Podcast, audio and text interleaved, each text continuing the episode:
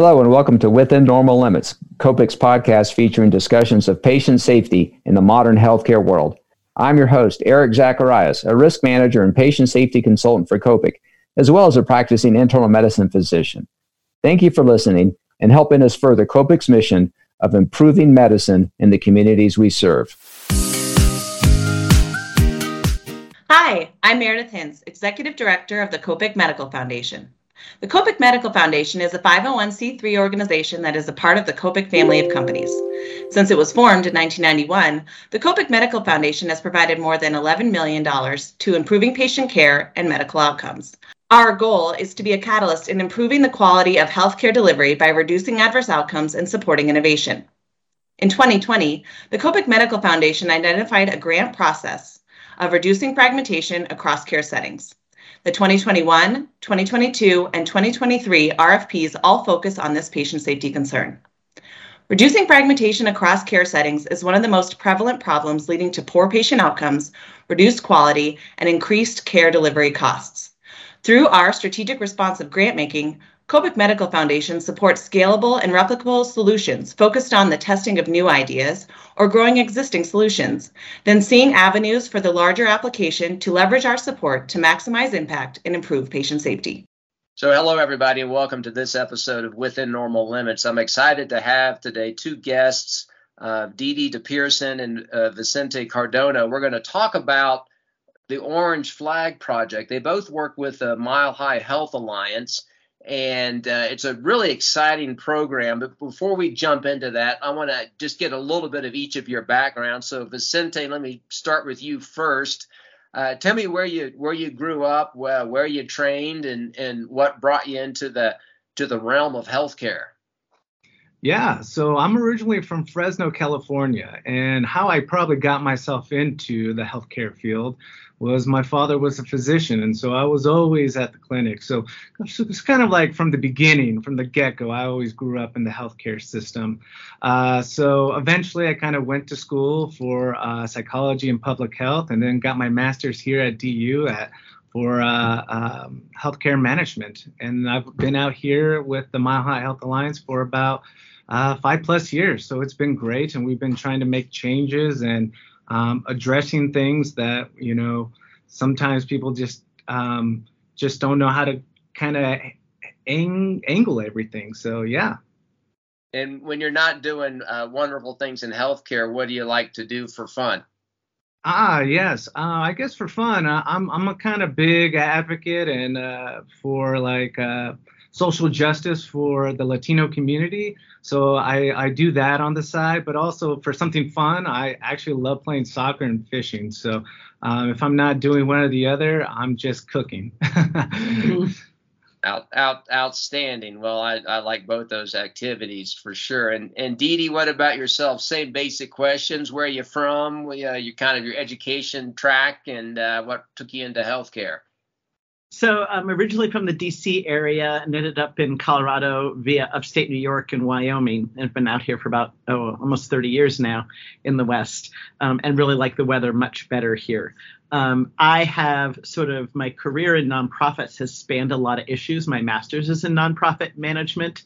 Um, but particularly, I used to work more in direct services. And as my sort of career evolved, I got more and more interested in moving upstream and looking at systems and system solutions um, as opposed to like just providing direct services. Um, but how do we change the things that contribute to the need for direct services? So, um, healthcare is a big systems change and a big problem, and I tend to like those. I've worked in private or commercial insurance market reform with the um, Colorado Consumer Health Initiative for about seven years, and now I'm sort of working more on the public insurance Medicaid side, where I've been here for about seven years. Well, the good thing about the American healthcare system is that there's plenty of opportunity, as we like to say in, in the professional world. And so, when you're not working on this this great opportunity for improvement, what do you like to do for fun? Well, not unlike uh, Vicente, I'm involved in a lot of sort of social justice types of things. I've done a lot of tutoring. And then I have a whole variety of interests that are likely to result in me needing the healthcare system, specifically whitewater kayaking, mountain biking, and snowboarding. Um, and so the healthcare system is near and dear to my heart.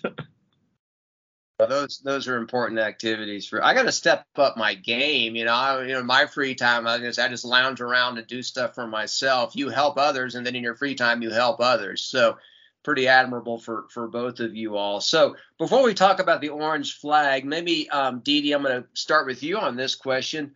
What what is the Mile High Health Alliance?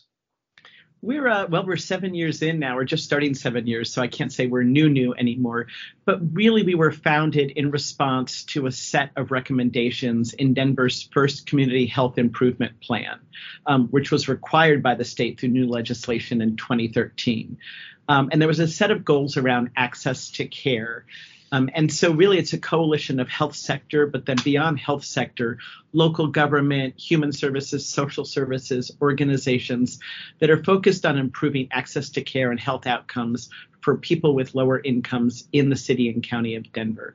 So, it's really the safety net um, coming together to try to solve issues at the systems level, not organization by organization.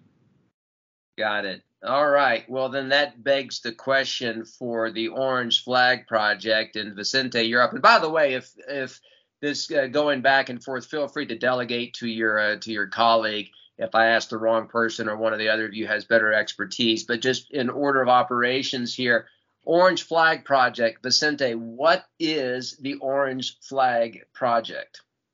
So yes, so the Orange Flag Project kind of came about from one of our uh, high needs work groups, and one of the issues that not only this work group but within our members were really these high utilizers patients, and we were trying to figure out what are some ways in which we can address this on a grassroots and kind of a systems level, as we mentioned before.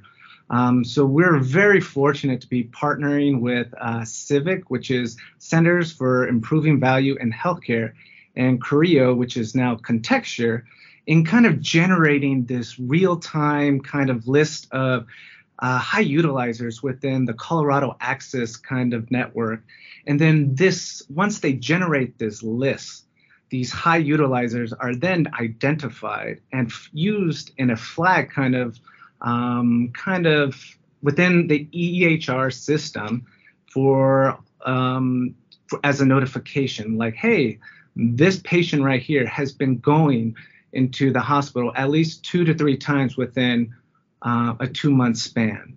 And so this right here will kind of identify for not only the EH doctors, but uh, you know nurses to kind of intervene and kind of go into these intervention protocols to best kind of direct them to the services that they need.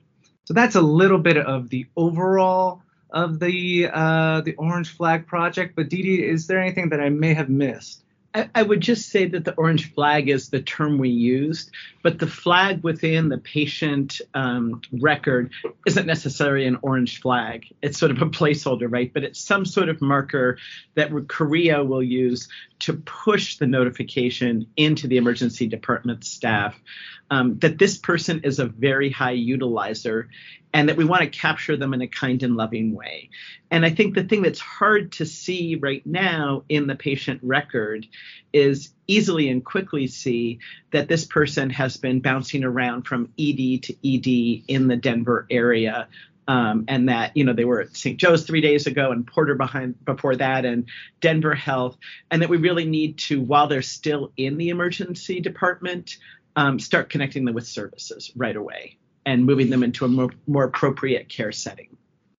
And I'm going to take a, a, wild stab here, just by way of background. I'm an internist, and so uh, I'm going to guess that the, some of the more standard type diagnoses might be, you know, someone with diabetes and they've had uh, difficulty getting their medications or taking their medications properly, and so they come in frequently with complications of diabetes, or perhaps somebody with asthma who has high occupational or situational exposure and then doesn't have a primary care doc, so comes to the emergency department with flare ups or maybe has inflammatory bowel disease and can't afford the biologics, and so their guts are, are a wreck and they wind up with a $100,000 hospital bill rather than a $1,000 infusion. Am I on the right track there? What, what kind of diagnoses? Well, I'm going to say actually that's a little bit different than what you brought up. Um, I think there are the things we did a small data sharing pilot and did a chart review um, that sort of launched the Orange Flag project. Um, and in that chart review, we came down to 40 very, very, very high utilizers. Um, and about 80 to 85 percent, if I'm remembering correctly, um, had a behavioral health diagnosis. So there's a very, very high, like there are comorbidities, but there's a very high behavioral health, substance use disorder, mental health um, sort of diagnosis associated with these very, very high utilizers. And we know also from some work that Medicaid and Healthcare Policy and Finance did, um, uh, some um, analysis done by Health Management Associates that in Denver pre COVID, 58% of ED admits are driven by alcohol or alcohol related. Um, so I think the answer is yes to some of what you're talking about, but a huge amount of behavioral health, substance use disorder, and a huge amount of alcohol. And so why don't they just see their psychiatrist on a daily basis? well, um, well, one, there's an access issue right there, as uh, a lot of people um, know about the healthcare system. But two, it's just like in order to have these kind of conversations or to kind of direct them, some of these individuals need a home address as well.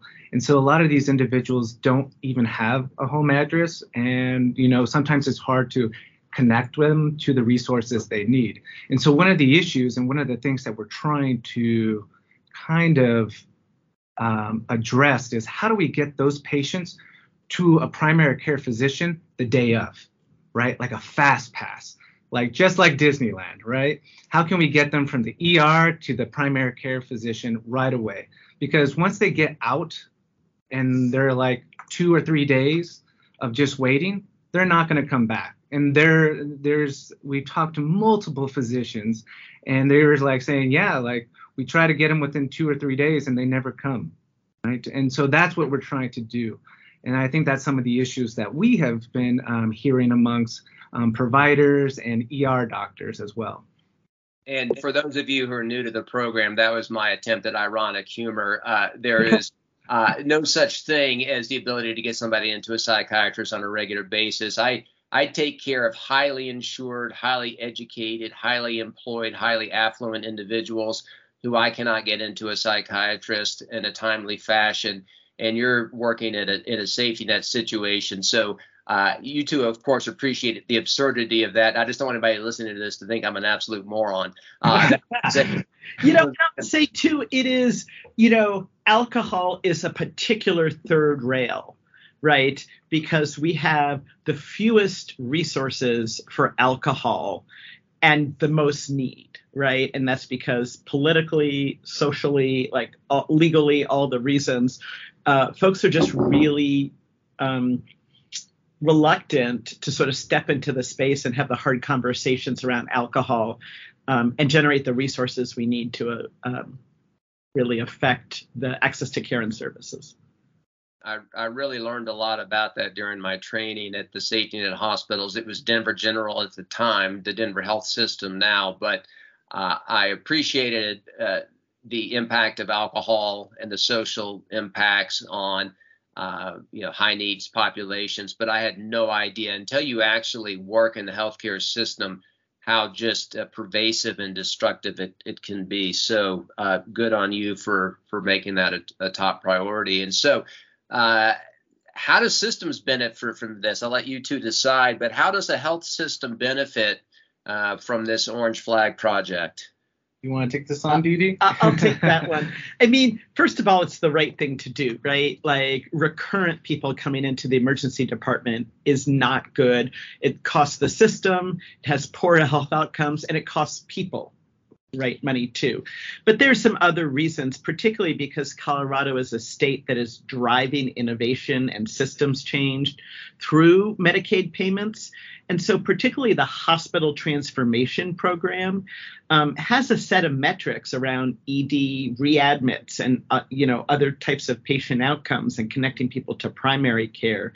Um, and hospitals are increasingly going to be held accountable right, for those ED admits, as are the regional accountable entities, right, our sort of semi managed care situation through the regional accountable entities who are responsible for case management care coordination for Medicaid members. So, really, you know, it's one of the Denver's, uh, the governor's wildly important goals.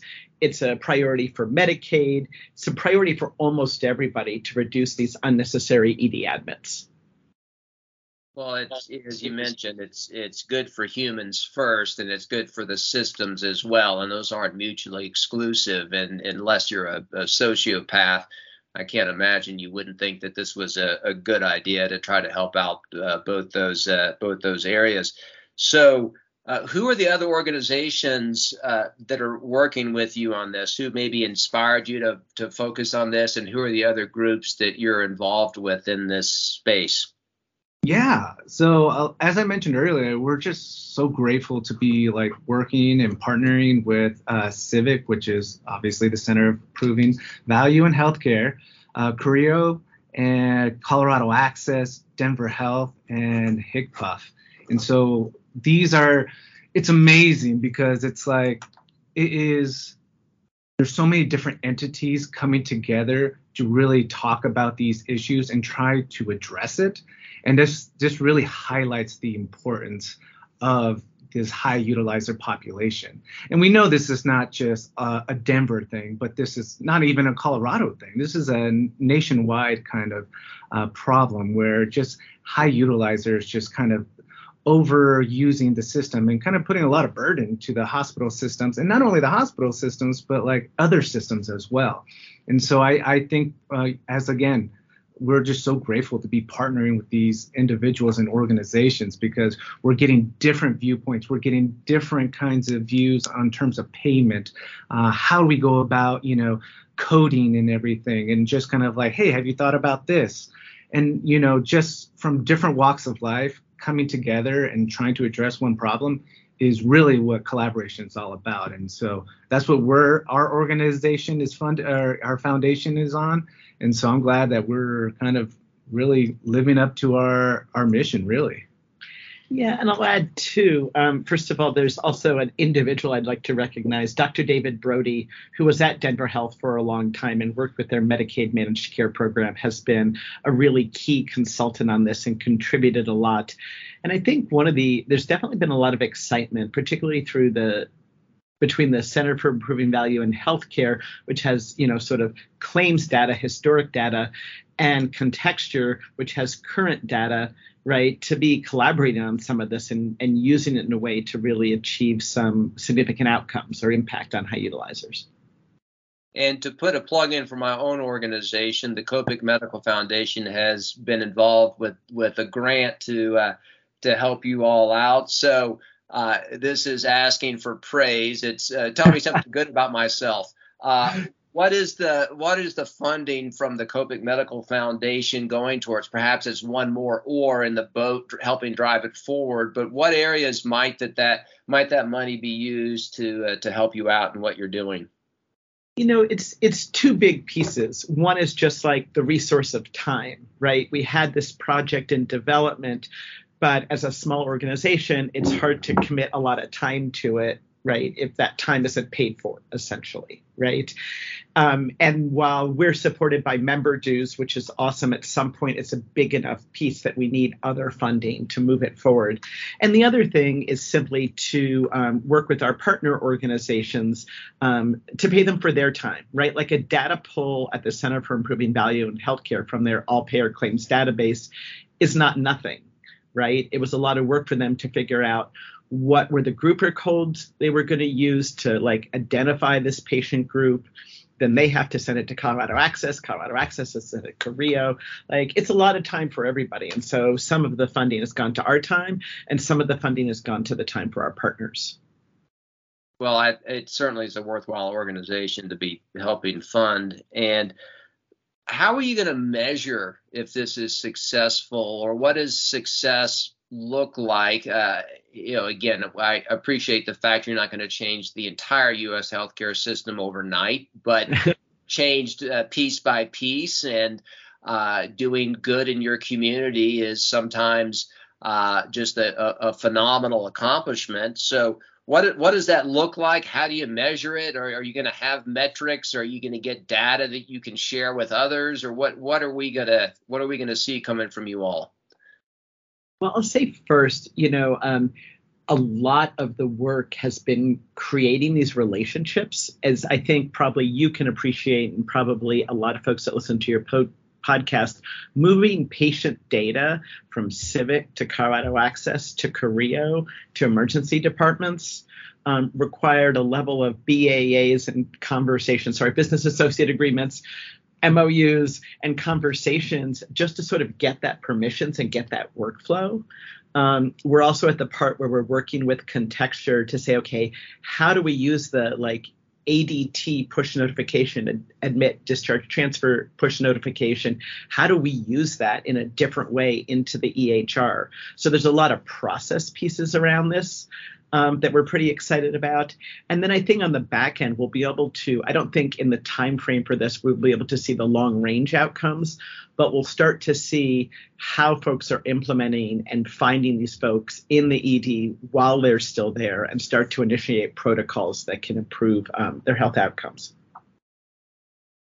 That's great. So I'm going to ask one of you or both of you to email me some links to your organization, what you're doing, places where individuals who are listening can find more information about what you're doing. And we'll put that in the show notes. Uh, anybody who's listening who has a billion dollar foundation and is looking for organizations to support, uh, certainly this is an organization that's doing the right thing. It's trying to help out our community, help out vulnerable people and the people that are doing it when they're not doing this they're helping out people in other ways so it's really it's really exciting what you all are doing and i, I appreciate your spending time with us to uh, to share what your organization is doing with this orange flag project Thank you so much for having us. It's so exciting. Uh, we're excited about the project, so it's always great to have an opportunity to talk about it and to share with other people.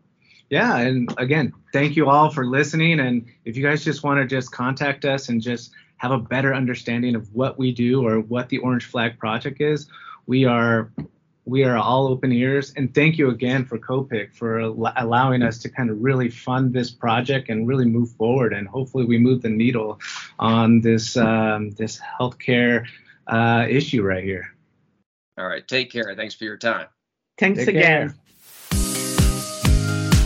Hi, this is Dr. Susan Scambati, a colorectal surgeon and medical director of COPIC, thanking you for being a listener.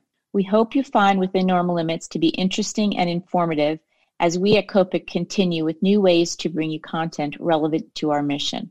Please email us at wnlpodcast at copic.com with show ideas or topics you would like to see addressed in future episodes of Within Normal Limits Navigating Medical Risk. Also, please subscribe on your podcast platform of choice so you don't miss any of our content. And while you're at it, please give us a rating if you enjoyed our show.